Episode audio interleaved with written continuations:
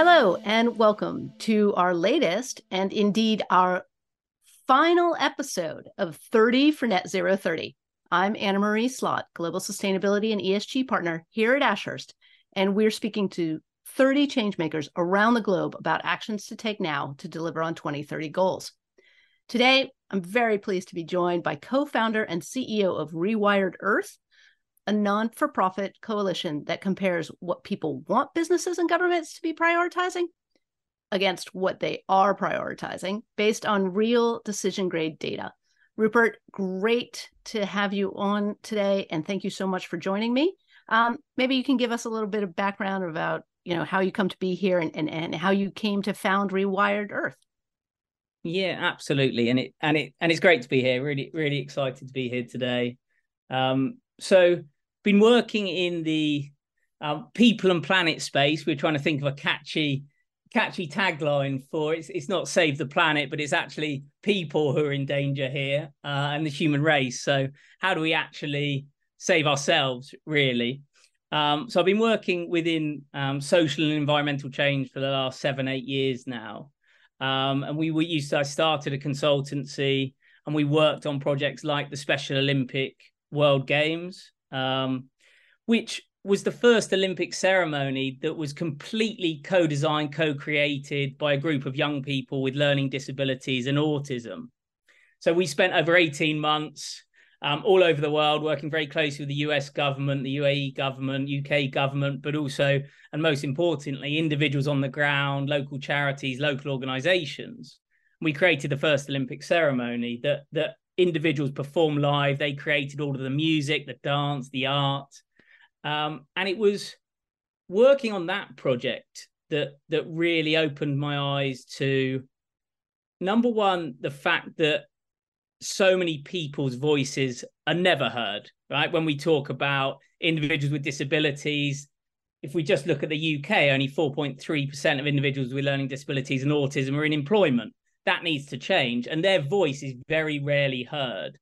But with this and, and a very small piece but with this ceremony performed live to five and, five and a half million people on espn 45000 people in the stadium individuals showed the power of of being given a voice and being able to direct and, and the autonomy to to direct their future.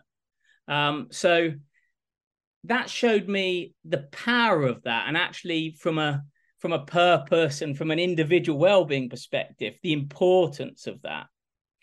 And as we are working on that project work on the special olympics i was doing some work with the city of london around sustainability and the green finance institute in terms of how do we communicate this? How do we tell stories to the masses to ultimately create behavior change?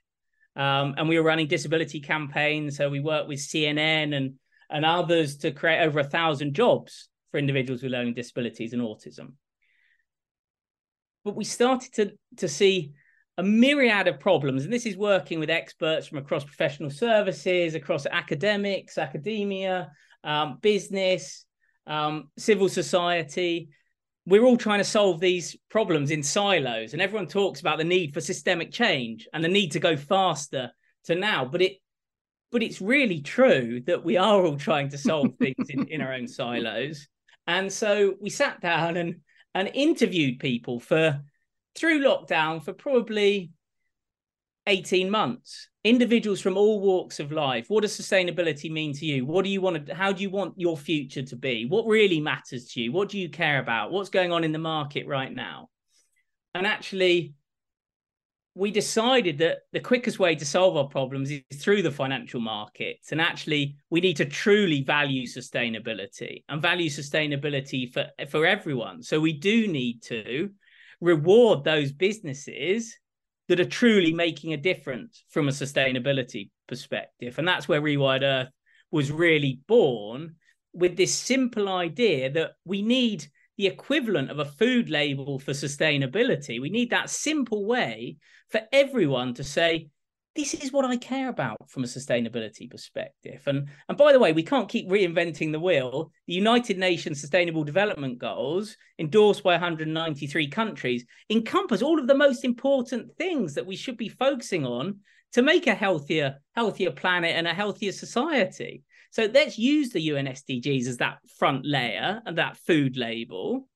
And then actually let's understand what does everyone care about? What do millions of people all over the world prioritize when it comes to the UN SDGs? Because that's how the markets work. If we've got that clarity of demand, we understand what our customers, what our investors, what our employees, what our citizens really care about, then we've got a business case. We've got a value case for change.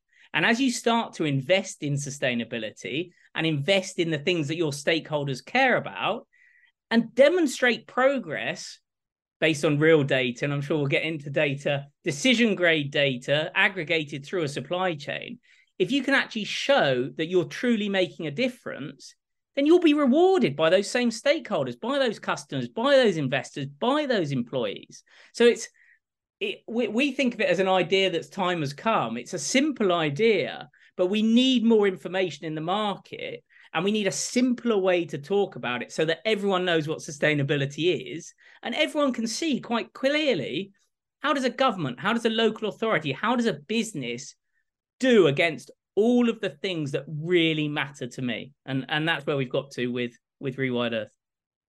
That's a fantastic, a fantastic story of how you got there, and really, you know, I think um, you know, usually the, the next question is sort of the big shift that you've seen in the last 18 months, but uh, or two years, but you you actually have the the, data um, from interviewing, you know, people uh, of about what the shift has been for people around uh, talking about sustainability and talking about all of these different different topics. So so I guess through COVID, did did you see people's um, did you see people's focus alter from between the beginning and the end? Or did you did you did you think people were becoming more aware less aware?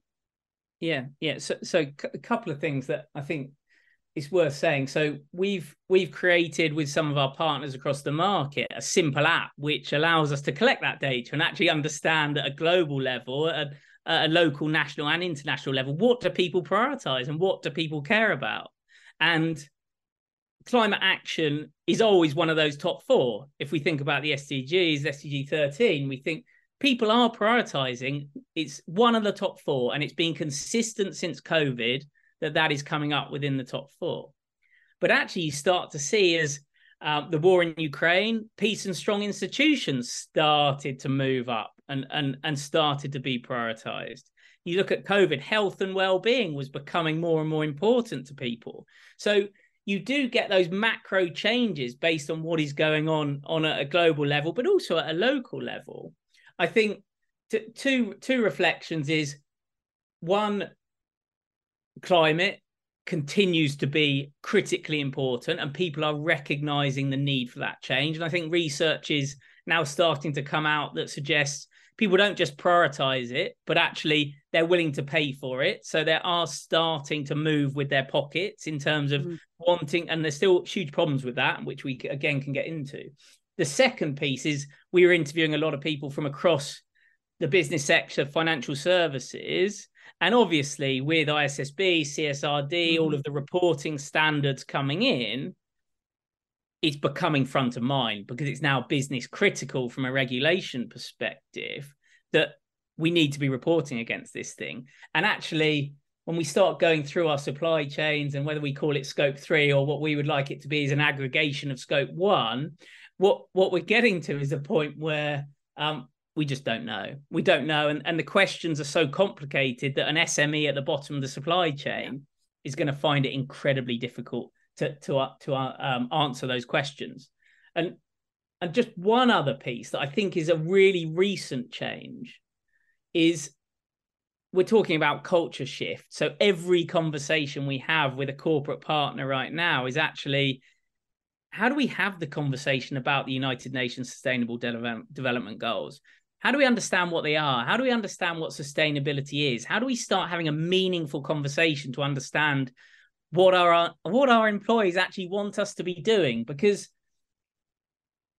organizations have taken pulse surveys in the past and they've done some interviews but actually how do we create this an app that's truly engaging that's mm. really educational that connects people around the world in terms of sustainability. So, how do I meet people in my local area in other countries that care about the same things as me? And actually, how do we drive collective change through this vehicle? And how do organizations become that conduit? So, how do they enable their employees to have this meaningful conversation? And then not just talk about it, because that's great. We can hear what people care about, but actually, what are you as a board going to do about it? Yeah. What are you as a government? What are you as a local authority actually going to do based on what those individuals? And it'll be a myriad. It'll be academia. It'll be the latest science, but it'll also be what do people actually care about? What do they prioritize? And it's simple, but trust is eroded at a, at a level, particularly in the Western world, particularly in the UK. Trust is at an all-time low. Community breakdown is increasing all of the time. We need vehicles. We need mechanisms to drive that change and bring people together from a sustainability perspective to really work together to solve these problems because there's a myriad of different solutions and we need to find ways to knit them together. Yeah no absolutely. And, and you know you, you talk to businesses and definitely you know talent and retention is on every, is on the top of everybody's list together with sustainability right? And they're so interlinked to each other right? And the and the way your um your management and your board see that talent uh, issue is connected to the perception that the people in your organization have about your organization as well as those outside on things that are critical to them like as you say like climate change. So uh, really fascinating to kind of come at it from sort of two different ways uh, and depending on how you know even if you're not if you if you're not putting sustainability at the top of your list as a as a as a uh, someone who runs a company, you're definitely putting talent on the top of your list because that's how your company actually excels and makes money. Um, absolutely, absolutely, and and just to just to give you one real life example, which I uh, hopefully brings to life the point of all this is work with one large corporate in the UK, rolled out the the app, um, got amazing feedback, got ninety percent completion rates in terms of people filling it in, and then we took back the findings to the board, uh, and we said look, what do you think is what do you think is coming up as the number one priority of your staff across the UK? What what do you what do you think that that they were finding? I don't know. That, that, wages, maybe fair wages. No poverty, no poverty. So so wages, pretty much no way. So no poverty. So we took no poverty to the board and said, what are you going to do about it? Like we've had some recommendations. We've got researchers who make some recommendations around what they should do. Um, they said, well, no poverty doesn't really affect us. We've we have some CSR initiatives and we work yeah. really hard on that and we support some charities and um, we said, well, wait a minute, are you are you paying the living wage? Right? Is that part of your, mm. your policy? Um, quite forward thinking. The organisation are paying the living wage. Great. Next question. Okay, so what about all of your third parties from a procurement perspective? Are you paying the living wage? Wait a minute, we better go away and have a little look at that no, they weren't. Now, the outcome was that over the next two years, they're going to be ensuring all of their third parties do pay the living wage. And by the way, this is a huge supply chain. Mm. So, actually, making that shift to ensure that all of your third parties pay the living wage and then communicating that back to your employees who've told you what you care about.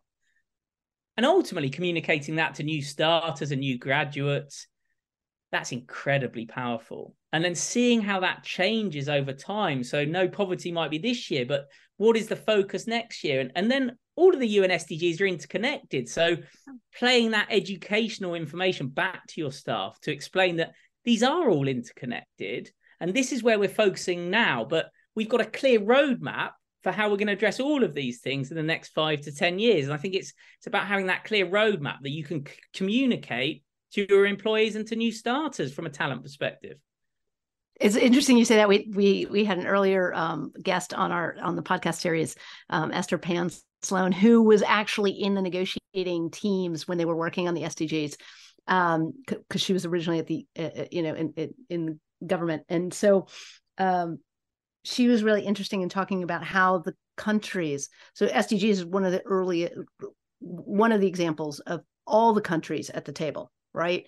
So kind of going back to your point about the Olympics, having, you know, all of the people yep. in the room discussing it as opposed to kind of a subset that then talks to another subset to another subset somewhere else so that's um, that's quite fascinating so so you've given us one example actually already of, of specific action um, but sort of in an ideal world what would be your you know specific action to really get people moving and and when i say moving moving from a lot of conversation and conversation is important but moving into action like you know like that analysis of the supply chain. I think it's about organizations at scale but also governments and i think the uk government's got a fantastic opportunity um, to really respond to that demand signal because i think if we could prove the theory of change that actually demand does drive action that drives change, then we're going to be meeting our mission, but we're also going to be solving much more quickly all of the problems that we face. And just just to give you one more example, we're working with a very large pension provider, and we think about make my money matter and the power of your pension. And actually, the money you have is hugely mm. influential, mm. and most people don't have any idea where their pension goes. Mm. Mm. But actually, starting to say these are the things I prioritize in terms of the UN SDGs. This is where I would want to have products and services and ultimately pension products that meet my needs. So, how do we start designing these? How do we work with the market? And that's not just working with one pension provider. That we're a not for profit because we want to be the market infrastructure that provides that data, working with the ISSB, working with everyone else mm. to ensure that that demand signal is clear enough to drive that change. And so we've created a behavioral change framework with Sussex University, one of our great partners, and it's it's based off a lot of the research from Damon Centola at, at University of Pennsylvania. And that's all about tipping points and tipping points, not in terms of planetary boundaries, although they're critically important, as we all know, but tipping points in terms of social change. Because this comes down to behavior change, ultimately, whether that's behavior change of a corporate, of a government, of an individual. How do we drive that behavior change? And that's all about reaching the 25% tipping point. So if there's one thing we can do, it's figure out ways to hit the tipping points for social change around the things we really care about that are going to support people in our planet. How do we mm. in our local community? How do we within our businesses? How do we within our cities reach the 25% of people who really want to drive change to to create a better world for everyone? I've I've got two young children, two young boys, and it's it's cheesy and lots of people talk about it. But what kind of future do we want for them? I don't want them living in a, a future where they don't connect. I want them to be able to connect with like-minded people who want to drive change. And that's the employees that the the employers that they ultimately work for, but also the society in which we live. Everyone talks about running out of time, but this starts with people coming together and hitting those 25% tipping points because once you've reached 25%, then there's mass change potential in terms of influencing the rest of the population. So, how do we ignite that? How do we ensure that there's the right content? Because if we think about the UN SDGs, they're failing predominantly from a comms perspective. A lot of money is being spent on anti ESG, anti sustainability, anti UN SDGs. Huge amount more money is being spent on anti than for. So we need to really think about that collective message. How do we ensure people know about the UN SDGs? And then how do we start creating a demand signal around those UN SDGs to drive that change? And that's where that's the epicenter of all the work we're trying to do with partners is to ensure that people know what they are to start with, but then they can actually take action based on them because they understand what they prioritize. Yeah, exactly. So, so you've mentioned you have kids. Uh, so, so what is it from your own personal life? I mean, maybe maybe it is just co-founding Rewired Earth, but what, what are your own commitments? How are you how are you looking at your own actions, kind of say in the next twelve months or so? I was thinking about this this earlier, and the the commitment has to be we keep we keep doing things top down and we forget bottom up. And that's the whole experience of the special olympics. And and even with rewired earth we focus so hard on engaging business and big corporate and government and thinking about the local organizations and individuals who can shape this and can make in the simplest term, make the Rewired Earth app better, make it more engaging, make the educational content really sing. Come come up with a new way of saying SDG. It's not engaging. It's an SDG. You gotta we, we gotta find a new tagline for SDG. It, ex- exactly. People don't even know what it is. it, ex- exactly. And and when we were at One Young World this week in Belfast, and you listen to young leaders all over the world, their number one priority was quality education. And that has mm. never been the result it's mm. never been the result of any of our releases of, of the app. And it's because they recognize the need. Mm. Education enables and gives you the power for significant change. So, my commitment is how do we continually open Rewired Earth up for scrutiny as a not for profit? And we've set in our articles if we if we're not serving a purpose, we shouldn't exist. But how do we continually open it up to different organizations, different activists? We're looking at a rollout across Africa early next year to 268 million people. How is the app fit for purpose across Africa? Mm. How are we listening? How are we shaping the app to ensure that it is fit for purpose? That you're to your point, if it's not the UN SDGs in terms of what the, the front end name is, what is the name? How do we shape that? How do we create that together? Because it needs you need top down and you need regulation and you need the standards and the framework to get better and better. And when we talk about reporting, the supply t- chain data and how we assure it and ultimately audit it. So we've got decision grade equivalent to financial data, which we've got a long way to go.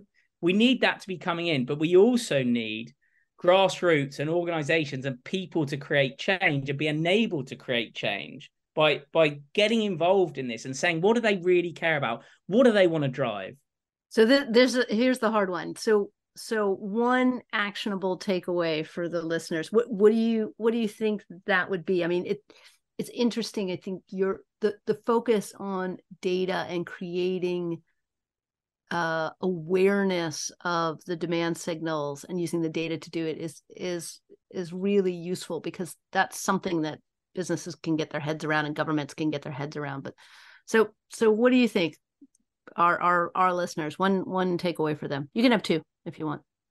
Number one is don't be overwhelmed because everyone's overwhelmed right now. No one knows what to do. No one knows when they go in a supermarket what product they should be buying to be sustainable.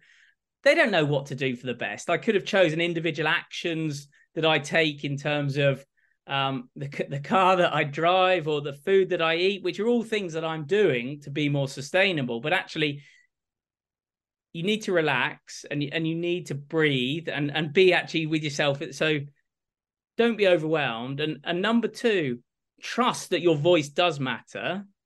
Mm. and find a way working with rewired earth or there's equivalent organizations and not for profits to however small make sure your voice counts. And if that's just filling in the app with rewired earth and saying this is my priority. This is what i care about. This is where i want you to focus or it's joining a march or it's join find a way to commit to something however small and start the journey. Because behavior change is all about the small steps nudging behavior. Do something really small. All right small and achievable. Sounds good. Sounds good. Thank you so much Rupert, thank you for for being on the show. Thank you um, for all of your insights. Um, again, if if people want to go look at Rewired Earth, I'm sure there's some some great data there um, to take a look at as well. Brilliant. Thank you very much for having me. Thank you for listening to this podcast. We hope you found it worthwhile. To learn more about the issues we've just covered, please visit ashurst.com forward slash podcasts. This 30 for Net Zero 30 episode is just one small part of our continuing podcast series, ESG Matters at Ashurst. Make sure you don't miss any of our future episodes by subscribing via Apple Podcasts, Spotify, or wherever you listen to your podcasts. While you're there, you can also listen to our other episodes and leave a rating or review. In the meantime, thanks again for listening, and goodbye for now.